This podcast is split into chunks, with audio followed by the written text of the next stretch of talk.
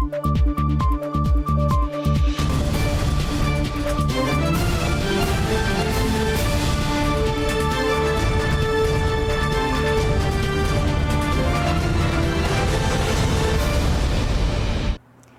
键时刻带您迅速掌握潮流趋势，欢迎您收看《财经趋势四点零》，我是赵廷玉。首先带您看到，为了鼓励半导体产业在美国投资，美国晶片法案预计拨款五百二十亿美元补贴，好，包括为期四年的税收抵免。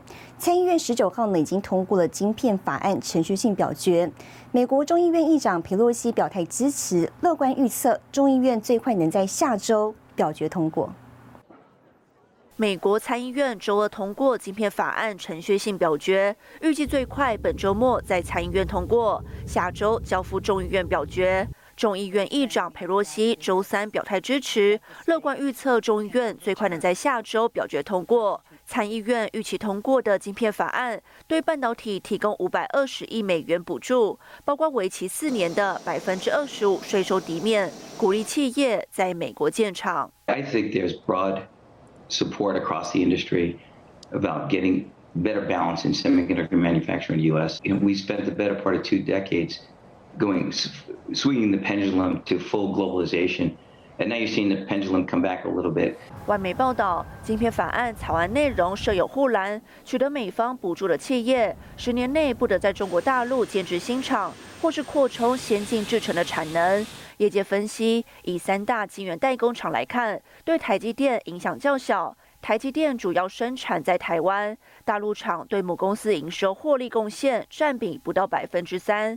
三星今年扩大在西安快闪记忆体厂产能。三星集团去年半导体约超过七百三十亿美元。业界推估约百分之三十来自中国大陆营收贡献。据英特尔二零二一年财报，中国大陆营收成长到两百一十亿美元以上，年度营收占比约百分之二十六。Intel apparently lobbying to weaken the provisions in the bill that would try to put in these guardrails against chip investments in China. 台湾半导体专家杨瑞麟指出，中共一旦遭到美国牵制，对台湾反而有利，订单会流向台湾。因为台湾无论在先进制程或成熟制程，都是国际不可或缺重要生产国。新唐人亚太电视高建伦、张元婷，台湾台北整理报道。好，谢金元大厂环球金将在美国德州建十二寸新厂。董事长徐秀兰表示，环球金目前呢产能利用率仍处于满载，八寸跟十二寸需求健康，长约如预期生产。而针对美国晶片法案，董事长徐秀兰说，法规跟商业考量都是评估投资的关键。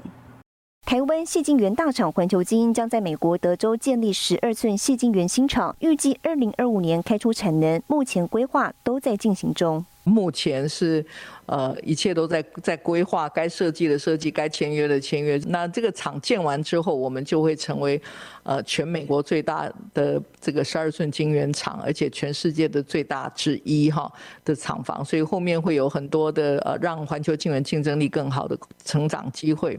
透过在地生产就近供应，环球金跟客户将双双受益。而攸关环球金新厂进度的美国晶片法案，参议院十九号通过程序性表表决，力拼下周通过法案送到众议院审理。法案计划为在美国的半导体业者提供五百二十亿美元的补贴跟税务优惠，但规定十年内不得在中国新建或扩建先进制程工厂。我们要不要在哪一个国家做什么投资？它的关键有很多，有决策原因有很多。当然，法令规定是一个，这个法令规定就包含说，如果我们 enjoy 了哪一个国家的什么补助，那这个补助它要求了做什么，我们就必须要 follow 那个那个约定。除了法令上的要求之外，我们还有一个很关键的，就是当地客户的需求跟市场的需求，还有就是在当地生产的竞争力是不是划得来。徐秀兰看好未来十年半导体产值将高速成长，十二寸是驱动半导体成长的关键。而近期市场需求走缓跟库存增多，法人也相当关注客户签长约的情况。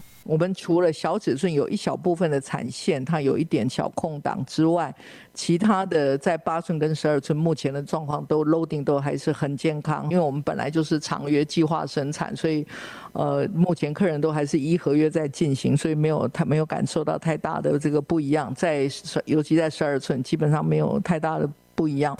环球金六月单月营收创下历史新高，第二季达到一百七十五点四亿元，季增百分之七点六，同样创下历史新高。徐秀兰表示，第二季毛利率不会太差，对下半年展望乐观。新唐人亚太电视直接李兆廷于台湾台北报道。中国半导体晶片制造商中芯国际传出悄悄呢出售七纳米晶片。行业观察机构报告指出，中芯可能涉嫌抄袭台积电的七纳米制程。专家分析，这可能让美方加大对中国的科技业制裁力道。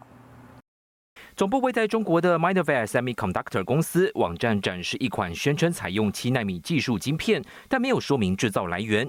行业观察机构 Tech Insights 报告直指，晶片来自陆器中芯国际。晶片经过拆解之后，更发现初期影像显示几乎是抄袭台积电七纳米制程，而这远远比中芯既有的十四纳米制程更先进，引发业界震撼。那我想，中芯国际极有可能是利用 DUV 的一个制程设备，那么再加上多层的一个光照，来达到七纳米制程的一个生产。那么未来呢？呃，也有可能借由这样的一个方式，再往前延伸到五纳米的一个制程。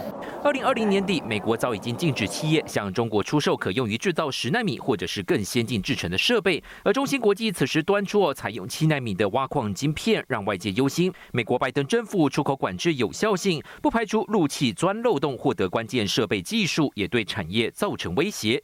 那对于美方来说，在中芯国际那么量产的七纳米制程。之后，那势必会加大美方对于中国呢半导体势力崛起的一个打压。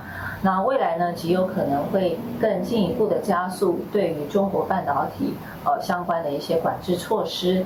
那甚至不排除呃在对于就是说盟友呢给予一些相当的压力，来共同对抗中国的一个供应链。这个这个趋势呢，相对的会比较明显。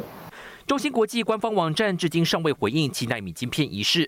网站公布的先进逻辑制程技术也只到十四纳米。台积电方面则是不回应市场传闻。而近期美国政府就传出加大施压荷兰制造商艾斯摩尔，要求禁止出口中国大陆用来制造成熟制程晶片的深紫外光微影设备。新台电视胡宗汉、沈伟彤，台湾台北报道。好，美国财政部长耶伦在本周访问南韩，首站呢前往 LG 科技园区参观并发表演说，希望借由跟信任伙伴合作，分散美国供应链来源，对抗中共造成的不公平贸易行为。美国财政部长耶伦十九日访韩第一站来到 LG 科技园区参观。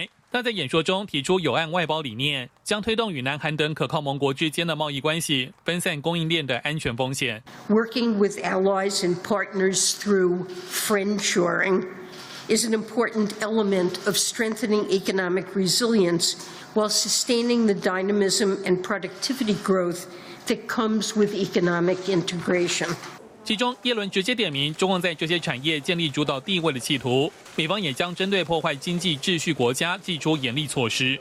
We cannot allow countries like China to use their market position in key raw materials, technologies, or products to disrupt our economy or exercise unwanted geopolitical leverage. We will impose harsh consequences on those countries that, are, that abuse or break that order 根据韩媒报道，先前美国已经向南韩征询加入由美国主导的晶片四方联盟，希望能在八月前得到韩方回复。而耶伦也在当地与南韩总统尹锡悦会面，期盼能将韩美同盟扩大到安全经济领域。最后与南韩央行行长会晤，推动两国合作。信航亚太电视林家伟、唐杰安整理报道。我们接着带您看到这一周的财经趋势短波。人士透露，拜登政府正在对中国电信设备商华为进行调查，因为担心美国手机讯号塔如果采用华为设备，华为可能获取军事基地跟导弹发射井的敏感资讯，再将这些资讯传回中国。联发科打进 Apple Watch 供应链的传闻，成为近期市场的重点话题。虽然联发科已经郑重否认，但相关供应链透露，苹果确实向联发科寻求支援。三星预计在八月十号举办三星 Galaxy Unpacked 二零二二线上发表会，揭露下半年度旗舰新机。三星电子总裁暨行动通讯事业部负责人吴泰文博士抢先发表专栏，认为折叠手机将跃升成为新主流。南亚科首度发行 TCFD 报告，阐明在营运跟生产过程中鉴别跟评估气候变迁风险的方法，以及风险带来的潜在财务影响，采取管理措施来提升气候韧性。新唐人亚太电视整理报道。特斯拉第二季获利优于预期，股价连七红，最大不确定性来自中国风控。更详细的新闻内容，休息一下，马上回来。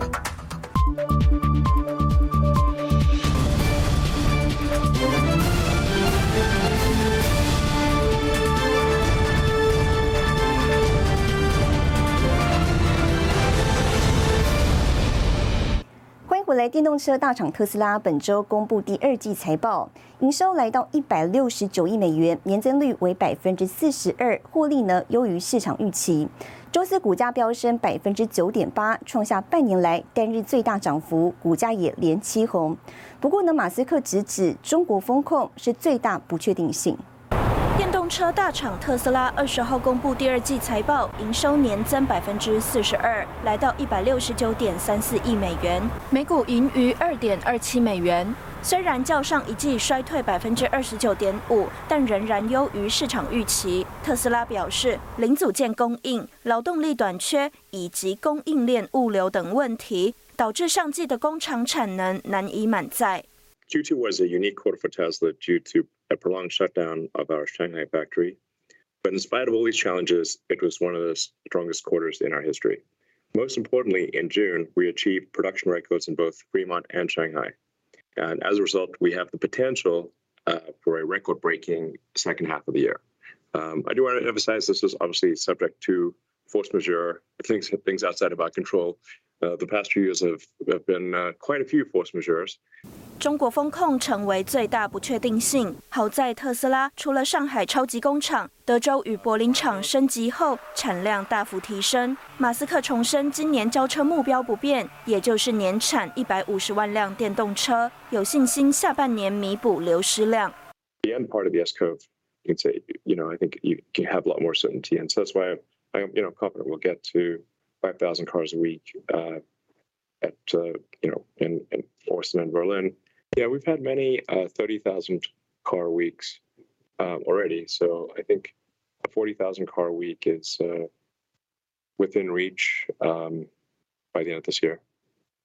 特斯拉近期抛售百分之七十五比特币，增持现金水位，好因应外在风险。马斯克预计通膨将会逐步放缓， 铝以及碳钢价格回落，但车用电池、关键的锂等材料价格还是维持高档。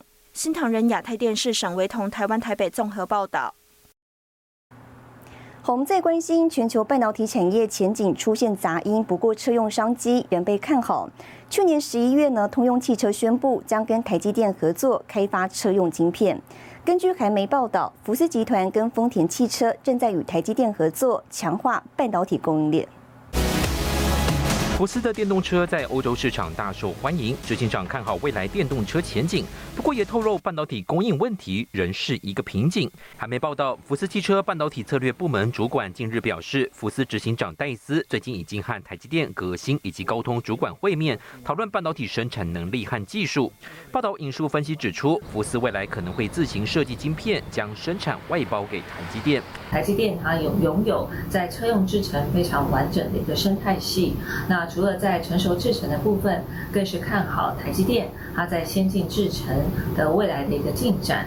那么，特别是未来可能车厂它在自驾车它所需要的这个先进的这一些运算的晶片，都需要台积电来协助用先进制程来进行代工。而日本车厂也积极稳定半导体供应链。日本丰田旗下汽车零件制造商电装公司今年已经宣布将投资台积电熊本县新厂，将投资四百亿日元，取得超过百分之十的股权。历经了这一次晶片荒的一个教训之后，那么目前各主要的一个车厂它开始改变，那么对于半导体会有建立库存这样的一个概念，半导体未来在整个整个电动车也会占有非常重要的一个成本关键，所以相对来讲，在主要的车厂也都纷纷的寻求跟半导体呢能够有一个呃比较长远的一个合作关系。南韩现代汽车也在寻求与半导体大厂合作。韩媒报道指出，现代汽车可能会设计晶片外包给三星电子来生产。随着电动车趋势崛起，国际各大车厂更积极强化半导体供应链。新台电视王冠林、张元婷，台湾台北报道。而红海今年大力投入车用半导体，电动车整车设计部分呢，也敲定了合作对象。红海宣布跟全球车用半导体指标业者恩智浦双方签署 M O U。红海指出了这次合作呢跟过去不同，两大集团朝向整车设计的架构来进行合作。红海布局车用半导体动作频频。二十号下午，全球车用半导体巨头的恩智浦宣布加入红海旗下 M I H 开放电动车联盟，双方携手开发下一代智慧联网车用平台。那这一次呢，我们是在车用的一个半导体的一个领域里面，在汽车的一个框架上面继续在携手向前。那我们相信，呃，在未来，红海会是一个。非常非常重要的伙伴。双方合作重点将整合恩智浦旗下 S 三二系列处理器到红海电动车平台，合作范围涉及了全车电子应用，涵盖电子电器架构以及车用网络安全等七大面向应用领域。红海强调，双方是直接在整车设计上强强联手。那两个集团事实上是朝着一个整车的设计的架构在做的，我们是车厂。然后他们其实是一个，也是一个虚拟的车厂，只是我们两个公司在打造一个呃 total solution 给这个不管传统车厂或新创车厂一个新的，让他们更能更快速的。啊，把产品带到市面上。红海继先前取得旺宏六寸晶圆厂，投入 SiC 化合物半导体开发，这回携手车用半导体大厂，将加强红海自身定位，同时有助于电动车推出。预料将从整车设计、零组件、模组、软体等面向，提供全方位的解决方案。新唐人亚太电视曾一豪、王冠霖、沈维彤，台湾台北报道。好，近期红海宣布入股中国紫光集团，本周呢已经递件投审会申请。外界观察到，近两年时间，红海大举投资七百四十亿进入半导体跟车用领域，明显呢是要积极摆脱过去的代工业务。红海的这个第一，红海举行业绩发表会，主题就是科技大未来。媒体聚焦红海旗下工业富联以四百三十五亿入股紫光，为了打造半导体一条龙。那紫光现在的现在的新紫光啊，基本上它的主业就是在所谓的 IC design，这个呃是这个交换机啊、路由器跟这个伺服器等等。我想这个都符合这个整个红海集团一个发展的一个所需啊。那我们已经在星期二跟这个啊投审会啊递件啊，那接下来我们就会配配合投审会这边的一个进度啊，进行必要的一个说明。实际上，红海近两年着眼“三加三”人工智慧、半导体和新时代通讯。先是二零二一年结盟国巨，成立了国创半导体切入小 IC，买下旺宏六寸厂，掌握晶圆制造能力。同时陆续出清阿里巴巴持股，退出群创、融创等光电产业，处分电信业。旗下的工业富联参与紫光集团重组，进行封测厂的收购。对，红海在发展 EV 的时候，第一个想的。不是只有代工，不是只有零组件，也不是只有软体，这个就是这一次红海在 EV 的发展上，跟大家最不一样的地方，也是跟过去的红海最不一样的地方。客人原则上只要贴牌，那就可以出车了，所以这个是一个非常重要的，也是远大的一个目标。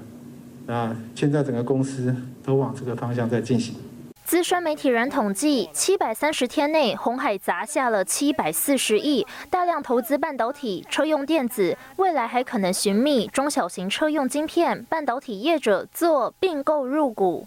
产业转型的一个方向，其实在过去两三年其实是相对明显的啊，就是往电动车半导体这一块去积极的去切入。那那相对上是处分掉一些过去可能就是它过去比较依赖的这种电子代工为为主。那个光电零组件这块业务这样子。红海董事长刘扬伟最近新南向之旅，一连拜访了印度、印尼、泰国等地。专家解读，红海以少量资金，试图从多面向寻找合作伙伴，主体策略依旧是聚焦电动车，也试图翻转过去 EMS 厂代工印象。新唐人亚太电视陈辉模、高建伦、沈维彤，台湾台北报道。好，我们接着带你浏览这一周的重要财经数据。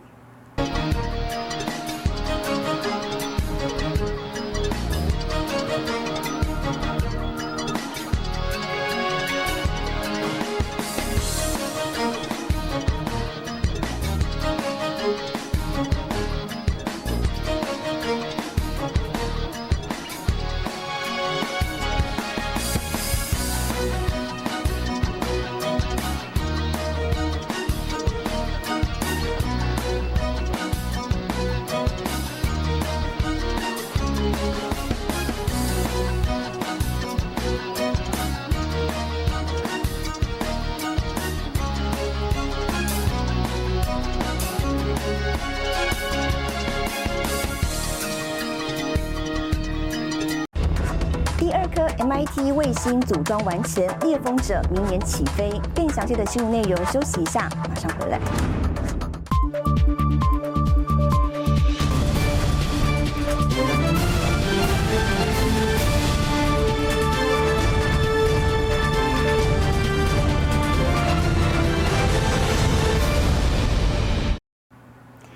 回来，随着通讯晶片缺货有所趋缓，全球各地呢启动宽频基础建设，带来数千亿美元的商机。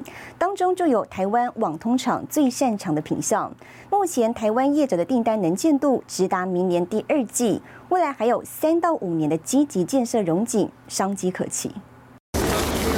七大工业国集团募集六千亿美元投入开发中国家基础建设，关键之一就是安全网络，要研发拓展部件安全的网络以及自通讯技术。We officially launched the Partnership for Global Infrastructure and Investment. We collectively have dozens of projects already underway around the globe. 网络普及率有关未来数位的发展，各国政府都在积极推动宽频普及率，提升宽频上网速度。美国大基建计划提拨四百二十四亿美元，用在扩大宽频联网的实体基础设施。欧盟二零三零年数位转型愿景要求欧洲国家网速要达到 G 等级，促使欧洲主要电信业者持续推动光纤网络升级以及五 G 投资。今年全球五 G 技术的领导厂商华为陆续遭到欧美各国宣布禁止或者是限制使用，而早在二零二零年，台美发布五 G 安全共同宣言，就将五 G 自安合作制度化。Publicly proclaim our shared values and close cooperation on 5G security. The consequences of 5G deployment choices made now by governments and by telecom operators will be felt for years, if not decades, to come. 全球宽频大基建开跑，带来数千亿美元商机。宽频网络包括电信业者的 DSL 光纤，以及五 G 网络进入家户市场的五 G FWA，都是台湾网通厂擅长的品项。中磊智毅和清空等业者迎来庞大订单，目前订单能接度已经到明年第二季，未来几年商机可期。新唐人亚太电视网个人张玉婷整理报道。好，今年被认为是台湾的太空元年。科技部太空中心二十号宣布，台湾第二颗自制卫星猎风者已经组装完成，预计明年发射，让台湾的气象预测呢更加精准。科技部也透露，明年将再投入新台币五十亿元的预算给太空中心。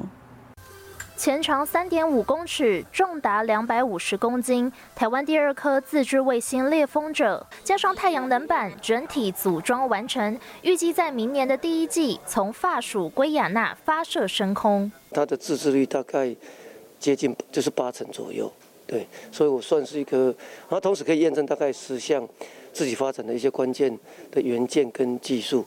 啊，所以我们很期待它上去的运转，啊，可以啊让我们的一些知识元件跟技术得到在我们所谓的呃飞行履历的验证。这样，台风的强度是一个技术上的瓶颈，主要原因就是在广大洋面上，我们海面上的资料非常的少。那我们海面上的风就是定义台风的强度，还有台风的结构。那我们这类风者啊，这个卫星刚好它就是在测量海面上的风，刚好可以补上这一块，所以我们对它的期待非常非常的高。能够让气象预报更为精准，因为猎风者搭载的是 GNSSR 全球卫星导航系统反射接收仪，由台湾自行研发制造，同时也能做到海面状况监测。国研院太空中心主任吴宗信表示，这项研发也受到了美国关注，正在和台湾洽谈当中。其实他已经建立了一些呃系统跟次系统的，可以说是百分之百自制能力，尤其是本体，再加上台湾的。产业它其实蛮宽的，呃，又很深。我想台湾是一个非常好的战战略位置去追求太空经济。前年二十四亿到今年的这个，啊啊，应该是三十六亿哈，明年应该会超过五十亿的预算。我想这个从政府的投入，还有我们业界的大家携手，台湾的太空产业应该是可以在全球的这个产业里面扮演非常重要的角色哈。科技部长吴振中说，今年是台湾的太空元年，而吴宗信也说明，后续还有两颗 B 五 G 低轨道通讯卫星及合成孔径雷达计划，未来八到十年，台湾有望超过二十颗卫星发射升空。新唐尔亚太电视林玉堂、曾新敏，台湾台北报道。带您看到下周有哪些重要的财经活动。